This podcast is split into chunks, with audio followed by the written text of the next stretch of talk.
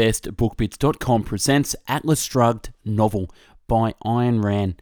Atlas Shrugged is Ayn Rand's magnus opus, a philosophical revolution told in the form of an action thriller, nominated as one of the best novels. The astonishing story of a man who said that he would stop the motor of the world and did.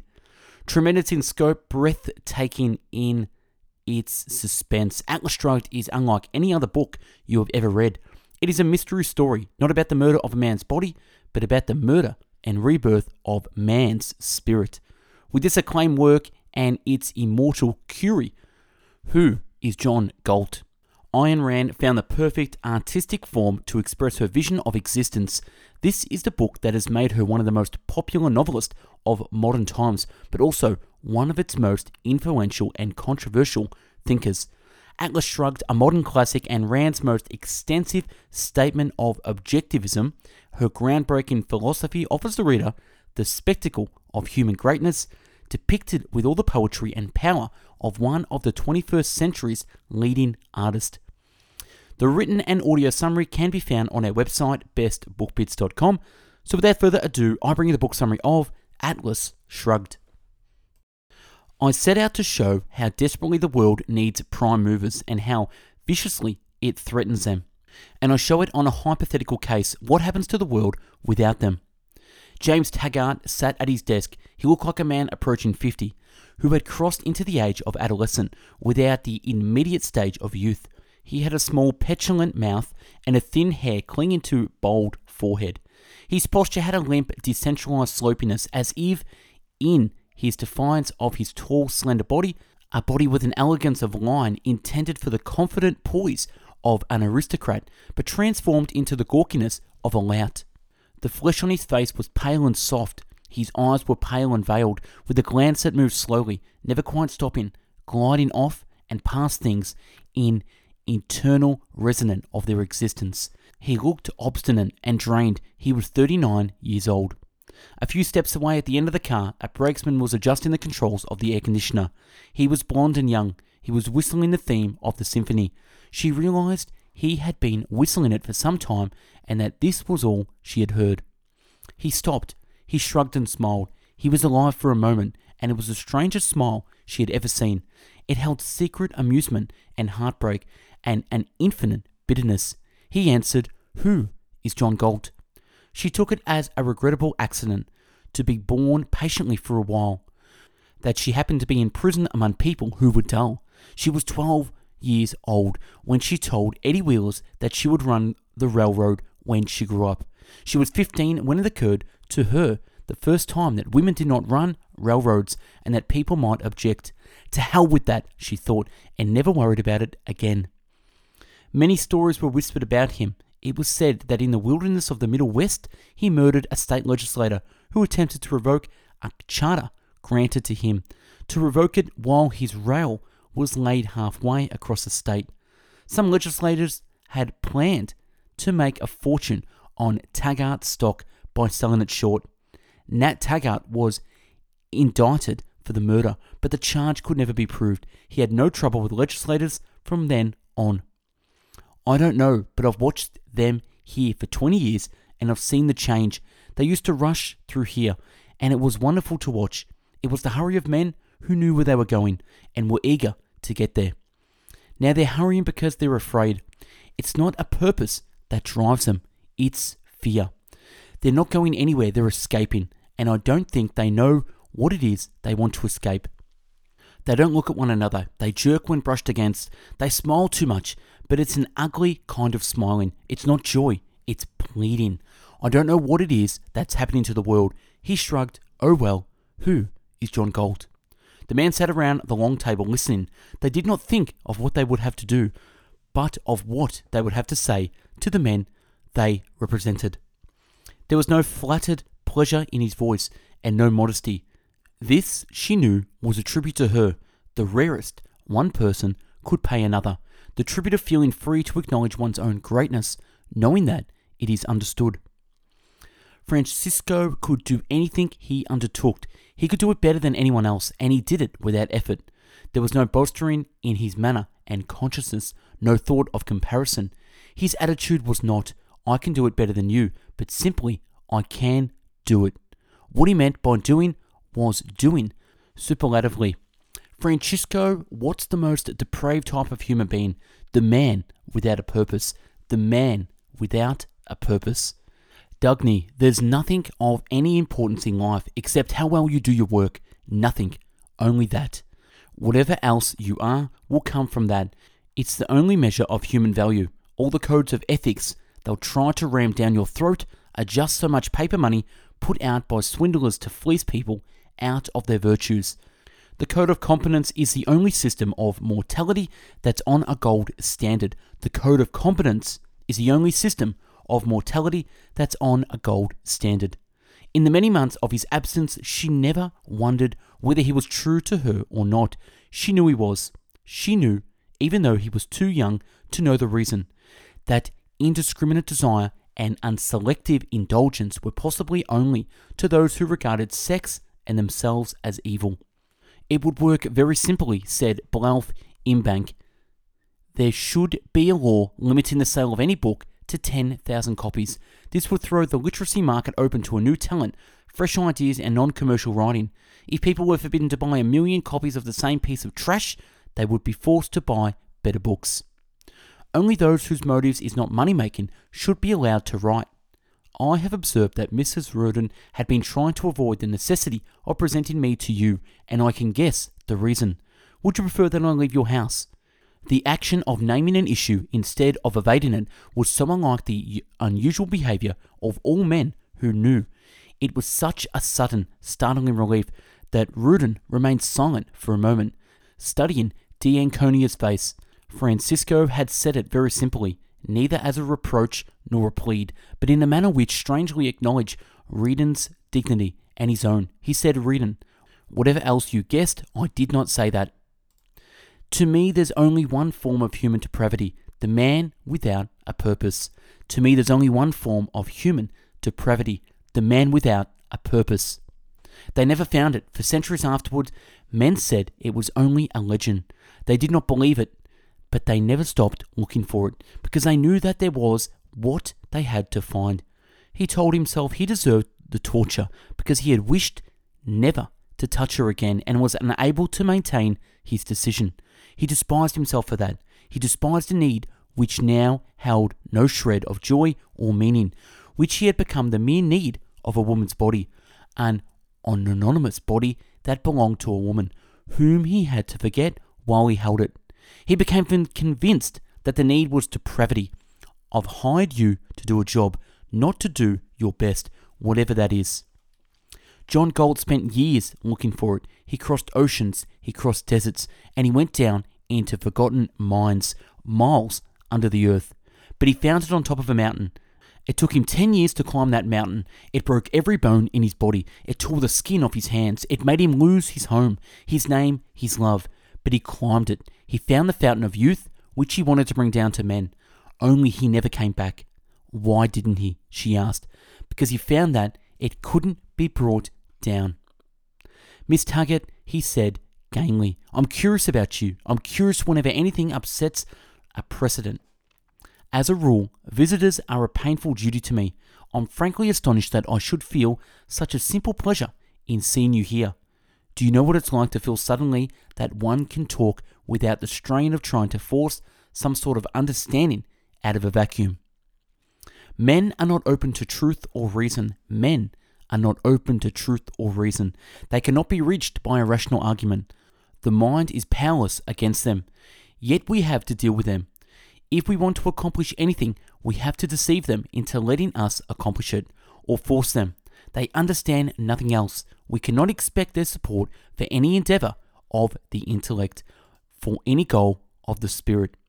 These three men, these three who held all the hope which the gift of intelligence ever pre offered, these three from whom we expected such a magnificent future. One of them was Francisco, who became a depraved playboy. Another was Ragnar, who became a plain bandit. So much for the promise of the human mind. Who was the third one? she asked. He shrugged. The third one did not achieve even that sort of notorious distinction. He vanished without a trace into the great unknown of mediocrity. He is probably a second assistant bookkeeper somewhere. Contradictions do not exist. Whenever you think that you are facing a contradiction, check your premises. You will find that one of them is wrong. That's your cruelty. That's what's mean and selfish about you. Job he didn't deserve, precisely because he didn't deserve it. That would be true love and a kindness of brotherhood. Else, what's love for? If a man deserves a job, there's no virtue in giving it to him.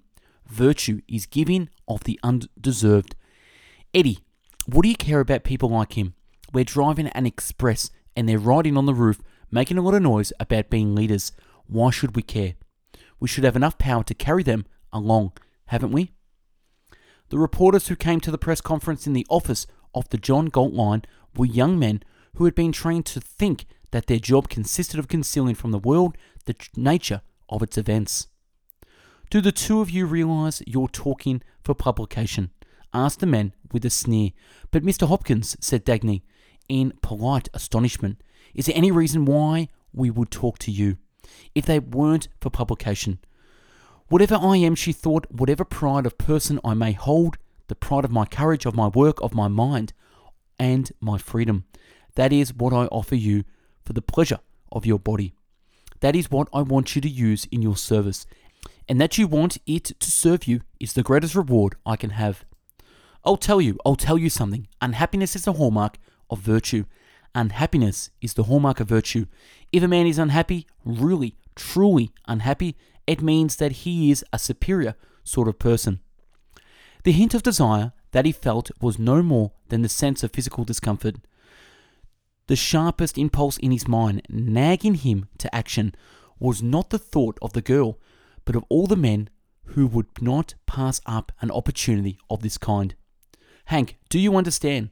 Those men long ago tried to invent a motor that would draw static electricity from the atmosphere, convert it, and create its own power as it went along. They couldn't do it, they gave up. She pointed to the broken shape, but there it is. Dr. Akston, it's inconceivable. It's you're you're a uh, philosopher, the greatest philosopher living, an immortal name. Why would you do this? Because I am a philosopher, Miss Taggart. The secret you're trying to solve involves something greater, much greater, than the invention of the motor run by atmospheric electricity. There is only one helpful suggestion that I can give you. By the essence and nature of existence, contradictions cannot exist. If you find it inconceivable that the invention of a genius should be abandoned among ruins and that a philosopher should wish to work as a cook in a diner, check your premises. You'll find that one of them is wrong. Later, when they told her that Ellis Wyatt had vanished, leaving nothing behind but a board he had nailed to a post at the foot of the hill, when she looked at his handwriting on the board, she felt as if she had almost known that these would be the words I am leaving it as I found it. Take over, it's yours. The latest scientific discoveries, such as the tremendous achievements of Dr. Robert Stadler, had demonstrated conclusively that our reason is incapable of dealing with the nature of the universe. These discoveries have led scientists to contradictions that are impossible according to the human mind, but which exist in reality nonetheless. If you had not yet heard, my dear old fashioned friends, it has now been proved that the rational is the insane. Miss Taggart, do you know the hallmark of the second rudder? It's resentment of another man's achievement. It's the resentment of another man's achievement. Those touchy mediocrities who sit trembling lest someone's work prove greater than their own. They have no inkling of the loneliness that comes when you reach the top. The loneliness that comes when you reach the top. The loneliness for an equal, for a mind to respect, and an achievement to admire. They bare their teeth at you from out of their rat holes, thinking that you take pleasure in letting your brilliance dim them. While you'd give a year of your life to see a flicker of talent anywhere among them, they envy achievement and their dream of greatness is a world where all men have become their acknowledged inferiors. They don't know that that dream is an infallible proof of mediocrity, because that sort of world is what the man of achievement would not be able to bear. They have no way of knowing what he feels when surrounded by inferiors. Hatred, no, not hatred, but boredom, the terrible, hopeless draining, paralyzing boredom. Of what account a praise and adulation from men whom you don't respect. Have you ever felt the longing for someone you could admire, for something not to look down at, but up to? There's something I want you to know, said Cherryl, her voice taut and harsh, so that there won't be any pretending about it. I'm not going to put on the sweet relative act. I know what you've done to Jim and how you've made him miserable all his life. I'm going to protect him against you. I'll put you in your place. I'm Miss Taggart. I'm the woman in his family now. That's quite all right, said Dagny. I'm the man. So you think that money is the root of all evil, said Francisco d'Anconia. Have you ever asked what is the root of money? Money is the tool of exchange which can't exist unless there are goods produced and men able to produce them. Money is the material shape of the principle that men who wish to deal with one another must deal by trade and give value for value. Money is not the tool of the moochers who claim your product by tears or the looters who take it from you by force. Money is made possible only by the men who produce. Money is made possible only by the men who produce. Is this what you consider evil? Money is made before it can be looted or mooched, made by the effort of every honest man, each to the extent of his ability. An honest man is one who knows that he can't consume more than he has produced. An honest man is one who knows that he can't consume more than he has produced. Money demands that you sell not your weakness to men's stupidity, but your talent to their reason. It demands that you buy not the shoddiest they offer, but the best that money can find. And when men live by trade with reason, not force, as their final arbiter, it is the best product that wins, the best for performance, the man of best judgment and highest ability. And the degree of a man's productiveness is a degree of his reward. This is the code of existence whose tool and symbol is money. Is this what you consider evil? Only the man who does not need it is fit to inherit wealth, the man who would make his own fortune no matter where he started. Let me give you a tip on a clue to men's characters. The man who damns money has obtained it dishonorably. The man who respects it has earned it.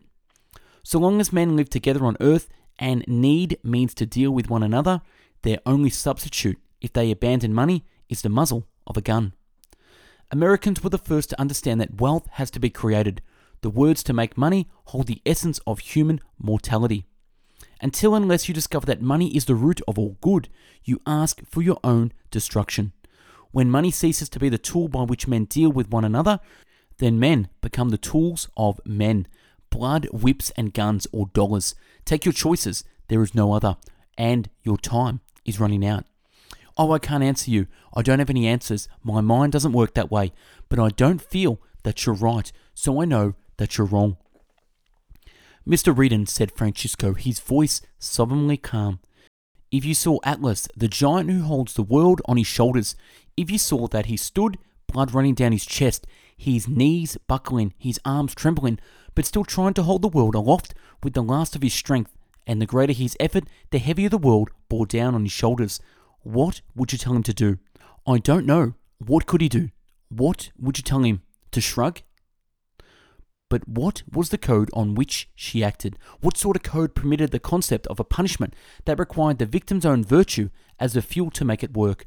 A code, he thought, which would destroy only those who tried to observe it. A punishment from which only the honest would suffer, while the dishonest would escape unhurt.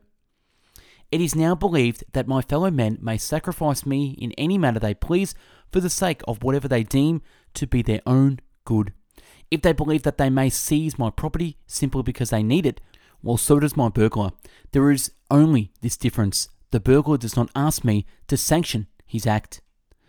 The public may curtail my profits any time it wishes by refusing to buy my product. We are speaking of other methods. Any other method of curtailing profits is the method of looters, and I recognize it as such. If you choose to deal with men by means of compulsion, do so, but you'll discover that you need the voluntary cooperation of your victims in many more ways that you can see at present. And your victims should discover that it is their own volition, which you cannot force, that makes you possible. I choose to be consistent and I will obey you in the manner you demand. Whatever you wish me to do, I will do it at any point of a gun. If you sentence me to jail, you will have to send armed men to carry me there. I will not volunteer to move. If you find me, you will have to seize my property to, to collect the fine. I will not volunteer to pay it. If you believe that you have the right to force me, use your guns openly. I will not help you to disguise the nature of your action. I refuse to accept as guilt the fact of my own existence and the fact that I must work in order to support it.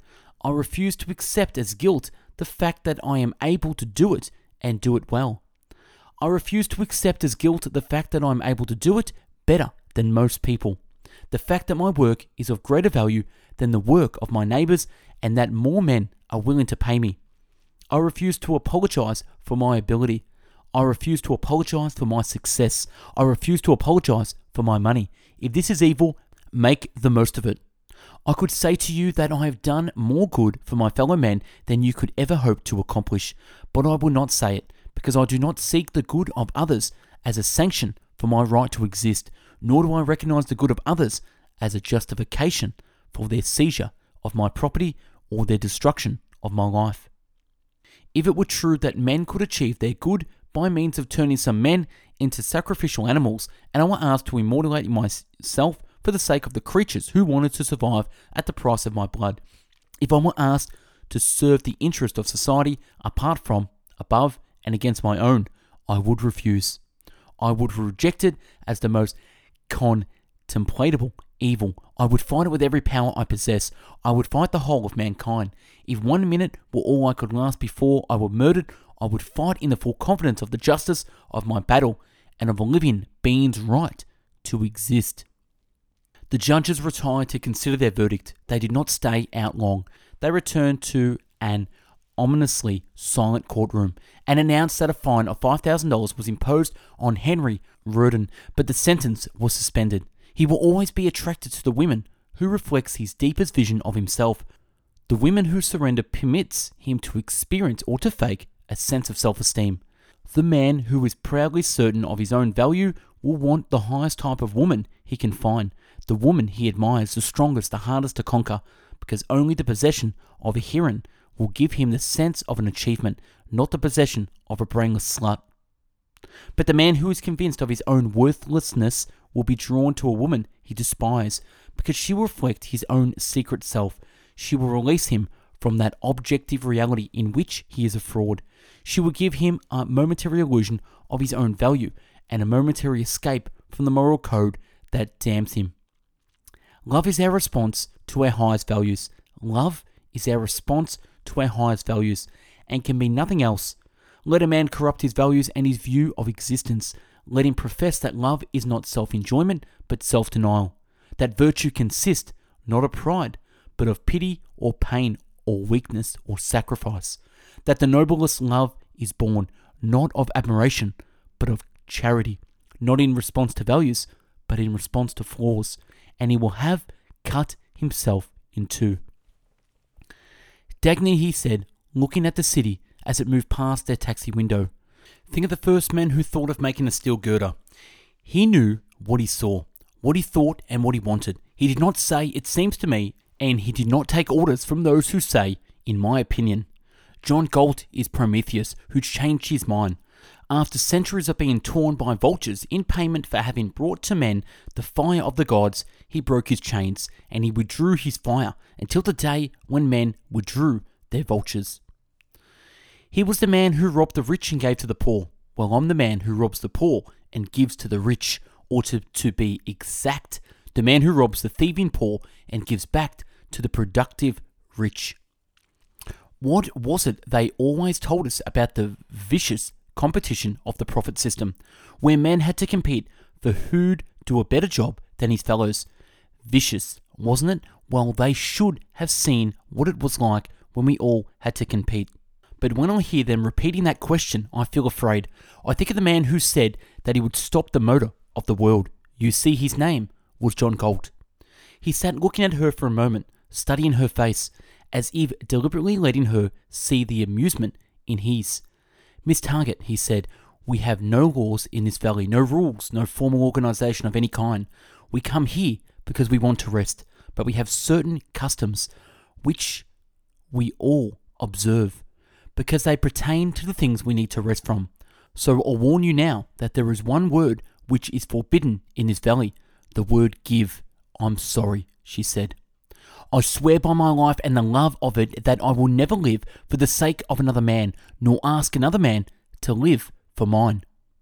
Ask yourself whether the dream of heaven and the greatness should be left waiting for us in our graves, or whether it should be ours here and now and on this earth.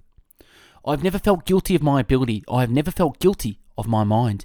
I've never felt guilty of being a man. I accepted no unearned guilt, and thus was free to earn and to know my own value. Ever since I can remember, I had felt that I would kill the man who'd claimed that I exist for the sake of his need, and I had known that this was the highest moral feeling. We had no rules of any kind, said Galt, except one. When a man took our oath, it meant a single commitment not to work in his own profession, not to give to the world the benefit of his mind. Each of us carried it out in any manner he chose. Those who had the money retired to live on their savings. Those who had to work took the lowest jobs they could find. Some of us have been famous, others, like that young brakesman of yours, who Halley discovered, will stop by us before they had set out to get tortured. But we did not give up our minds or the work we loved. Each of us continued in his real profession, in whatever manner and spare time he could manage, but he did it secretly for his own sole benefit, giving nothing to men, sharing nothing. They were majoring in two subjects, physics and philosophy. Their choice amazed everyone but me. Modern thinkers considered it unnecessary to perceive reality, and modern physicists consider it unnecessary to think. I knew better. What amazed me was that these children knew it too. There is no conflict and no call for sacrifice, and no man is a threat to the aims of another. If men understand that reality is an absolute, not to be faked, that lies to do not work, that the unearned cannot be had, that the undeserved cannot be given, that the destruction of a value which is will not bring value to that which isn't. I had cut myself in two, as the mystics preached, and I ran my business by one code of rules, but my life by another. I rebelled against the looters' attempts to set the price and value of my steel, but I let them set my moral values of my life. I rebelled against demands for an unearned wealth, but I thought it was my duty to grant an unearned love to a wife I despised, an unearned respect to a mother who hated me, an unearned support to a brother who plotted for my destruction. I rebelled against undeserved financial injury, but I accepted a life of undeserved pain. I rebelled against the doctrine that my productive ability was guilt, but I accepted as guilt my capacity for happiness. I rebelled against the creed that virtue is some disembodied, unknowable of the spirit, but I damned you, you, my dearest one, for desire of your body and mine. Yes, her voice was half gasped, half scream as under a physical blow, the shock as her only awareness. Hank, how did you know it? He smiled and pointed at the radio. My darling, you use nothing but the past tense. Oh, her voice was now half gasped, half moaned, and she closed her eyes. If you don't know, the thing to do is not to get scared, but to learn. She had learned in the slums of her childhood that honest people were never touchy about the matter of being trusted. Whenever anyone accuses some person of being unfeeling, he means that the person is just. He means that the person has no causeless emotions and will not grant him a feeling which he does not deserve. He means that to feel is to go against reason, against moral values, against reality. Dagny, how did you do it? How did you manage to remain unmangled? By holding to just one rule, which to place nothing, nothing above the verdict of my own mind. You've taken some terrible beatings, maybe worse than I did, worse than any of us, but what held you through it? The knowledge that my life is the highest of values, too high to give up without a fight. Afterward, it did not disappoint him that what he possessed was an inanimate body without resistance or response. It was not a woman that he had wanted to possess. It was not an act in celebration of life that he wanted to perform but an act in celebration of the triumph of impotence. It was not the pressure of a hand that made her tremble, but the instantaneous sum of its meaning, the knowledge that it was his hand, that it moved as if her flesh was his possession, that its movements was the signature of acceptance under the whole of that achievement which was herself. It was only a sensation of physical pleasure, but it contained her worship of him, of everything that was his person and his life, from the night of the mass meeting in the factory of Wisconsin to the Atlantis of a valley hidden in the Rocky Mountains to the triumphant mockery of the green eyes of the superlative intelligence above a worker's figure at the foot of the tower. It contained her pride in herself and that it should be she whom he had chosen as his mirror, that it should be her body, which was now giving him the sum of his existence, as his body was giving her the sum of hers. Dagny, it's not that I don't suffer. It's that I know the unimportance of suffering. I know that pain is to be fought and thrown aside, not to be accepted as part of one's soul and as a permanent scar across one's view of existence. Don't feel sorry for me. I was gone right then. Our plan is really very simple, said Tinky Holloway, striving to prove it by the Galen bouncing simplicity of his voice. We'll lift all restrictions from the production of steel, and every company will produce all it can, according to its ability. But to avoid the waste and danger of dog eat dog competition, all the companies will deposit their gross earnings into a common pool to be known as the Steel Unification Pool, in charge of a special board. At the end of the year, the board will distribute these earnings by totaling the nation's steel output and dividing it by the number of open hearth furnaces in existence, thus arriving at an average which will be fair to all, and every company will be paid according to its need. For 12 years, we have been asking, Who is John Galt? This is John Galt speaking. I am the man who loves his life. I am the man who does not sacrifice his love or his values. I am the man who has deprived you of victims and thus has destroyed your world. And if you wish to know why you are perishing, you who dread knowledge, I am the man who will now tell you. You have sacrificed justice to mercy. You have sacrificed independence to unity. You have sacrificed reason to faith. You have sacrificed wealth to need. You have sacrificed self esteem to self denial. You have sacrificed happiness to duty. For centuries, the battle of mortality was fought between those who claim that your life belongs to God and those who claim that it belongs to your neighbors. Between those two who preached that the good is self sacrifice for the sake of the ghost in the heaven, and those who preach that the good is self sacrifice for the sake of the incompetents on earth and no one came to say that your life belongs to you and that the good is to live it. Man's life, as required by his nature, is not the life of a mindless brute, of a looting thug, or a mooching mystic, but the life of a thinking being. Not life by means of force or fraud, but life by means of achievement, not survival at any price, since there's only one price that pays for man's survival reason. To exist is to be something, as distinguished from the nothing of non existence. It is to be an entity of a specific nature made of specific attributes. Centuries ago, the man who was, no matter what his errors, the greatest of your philosophers, has stated the formula defining the concept of existence and the rule of all knowledge. A is A. A thing is itself. You have never grasped the meaning of this statement. I am here to complete it. Existence is identity. Consciousness is identification. Existence is identity. Consciousness is identification. A is A, or if you wish it stated in a simpler language, you cannot have your cake and eat it too. Man cannot survive except by gaining knowledge, and reason is his only means to gain it.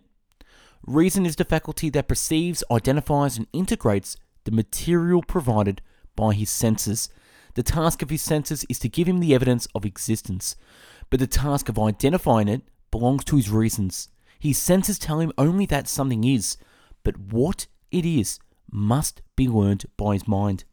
No matter how vast your knowledge or how modest, it is your own mind that has to acquire it. It is only with your own knowledge that you can deal. It is only your own knowledge that you can claim to possess or ask others to consider. Your mind is your only judge of truth, and if others dissent from your verdict, reality is the court of final appeal. Nothing but a man's mind can perform that complex, delicate, critical process of identification which is thinking. Nothing can direct the process but his own judgment. Nothing can direct his judgment but his moral integrity. Thinking is man's only basic virtue. Thinking is man's only basic virtue from which all others proceed, and his basic vice, the source of all his evils, is that nameless act which all of you practice. The struggle never to admit, the act of blanking out, the willful suspension of one's consciousness, the refusal to think. Not blindness, but the refusal to see. Not ignorance, but the refusal to know. It is the act of unfocusing your mind and inducing an inner fog to escape the responsibility of judgment on the unstated premise that a thing will not exist if only you refuse to identify it. That A will not be A so long as you do not pronounce the verdict it is. My mortality, the mortality of reason, is contained in a single axiom existence exists, and in a single choice to live. The rest proceeds from these. To live, man must hold three things as the supreme and ruling values of his life reason, purpose, self esteem. Reason, purpose, self esteem. Reason as his only tool of knowledge, purpose as his choice of the happiness which that tool must proceed to achieve. Self esteem as his inviolate uncertainty that his mind is competent to think and his person is worthy of happiness, which means is worthy of living. That your work is yours to choose, that your work is yours to choose, and the choice is as wide as your mind. That nothing more is possible to you and nothing less is human. To cheat your way into a job bigger than your mind can handle is to become a fear corroded ape on borrowed motions and borrowed time. And to settle down into a job that requires less than your mind's full capacity is to cut your motor and sentence yourself to another kind of motion, decay.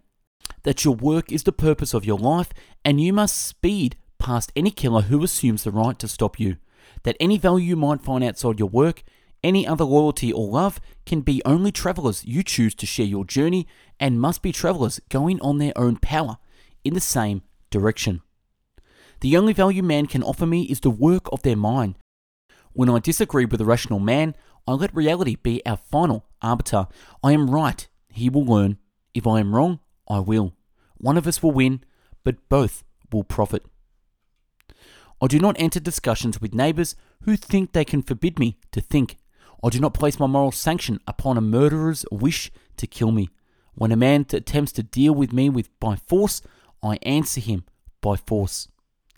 If you wonder by what means they possess to do it, walk into any college classroom and you will hear your professors teaching your children that man can be certain of nothing, that his consciousness has no validity whatever, that he can learn no facts and no laws of existence, that he is incapable of knowing an objective reality. What, then, is his standard of knowledge and truth? Whatever others believe is their answer. There is no knowledge, they teach. There's only faith. Your belief that exists is an act of faith, no more valid than another's faith in his right to kill. An inventor is a man who asks why of the universe and lets nothing stand between the answer and his mind. I saw that there comes a point in the defeat of any man of virtue when his own consent is needed for evil to win, and that no manner of injury done to him by others can succeed if he chooses to withhold his consent. I saw that I could put an end to your outrages by pronouncing a single word in my mind. I pronounced it. The word was no. I ask yourself how many independent conclusions you have reached in the course of your life and how much of your time was spent on performing the actions you learned from others. Ask yourself whether you would be able to discover how to till the soil and grow your food, whether you would be able to invent a wheel, a lever, an induction coil, a generator, an electric tube. Then decide whether men of ability and are exploiters who live by the fruit of your labor and rob you of the wealth that you produce, and whether you dare to believe that you possess the power to enslave them. Whoever you are, you who are alone with my words and help you understand, the choice is still open to be a human being, but the price is to start from scratch, to stand naked in the face of reality and reversing a costly historical error to declare, I am, therefore I'll think. To accept as your moral ideal the task of becoming a man. Accept the fact that the achievement of your happiness is the only moral purpose of your life, and that happiness, not pain or mindless self indulgence, is the proof of your moral integrity, since it is the proof and the result of your loyalty to the achievement of your values. The only proper purpose of a government is to protect man's rights, which means to protect him from physical violence. A proper government is only a policeman acting as an agent of man's self defense and, as such, may resort to the force only against those who start the use of force. Now that you know the truth about your world, stop supporting your own destroyers. The evil of the world is made possible by nothing but the sanction you give it. Withdraw your sanction, withdraw your support. Do not try to live on your enemy's terms or to win at a game where they're setting the rules. In the name of the best within you, do not sacrifice this world to those who are its worst. In the name of the values that keep you alive, do not let your vision of man be distorted by the ugly, the cowardly, the mindless in those who have never achieved his title. Do not lose your knowledge that man's proper estate is upright posture, an intransigent mind, and a step that travels unlimited roads. Do not let your fire go out, spark by irreplaceable spark, in the hopeless swamps of the approximate, the not quite, the not yet, the not at all. Do not let the hero in your own soul perish in lonely frustration for the life you deserved, but have never been able to reach. Check your road and the nature of your battle. The world you desired can be won. It exists. It is real. It is possible. It's yours. On the site of what had once been Project X, nothing remained alive among the ruins except for some endless minutes longer, a huddler of torn flesh and screaming pain that had once been a great mind. He had quit the 20th century. He was living in a garret in a slum neighborhood. He stepped to the window and pointed to the skyscrapers of the city. He said that we had to extinguish the lights of the world, and when we would see the lights of New York go out, we would know that our job was done. He stepped to the front of the engine and looked up at the letters TT. Then he collapsed across the rail and lay sobbing at the foot of the engine, with the beam of the motionless headlight above him going off into a limitless night. And that's a wrap on Ayn Rand Atlas Shrugged. Subscribe to the channel and take a look at the hundreds of book summaries uploaded previously. To find hundreds of written summaries, check out our website, bestbookbits.com. And for hundreds of audio summaries, find us on mixcloud.com forward slash best book bits. If you want to help and be a contributor, get involved in the channel by reading a book, writing a summary, and emailing us at info at bestbookbits.com to have it featured. Thanks for watching and listening to this amazing novel. Take care. Have a great day.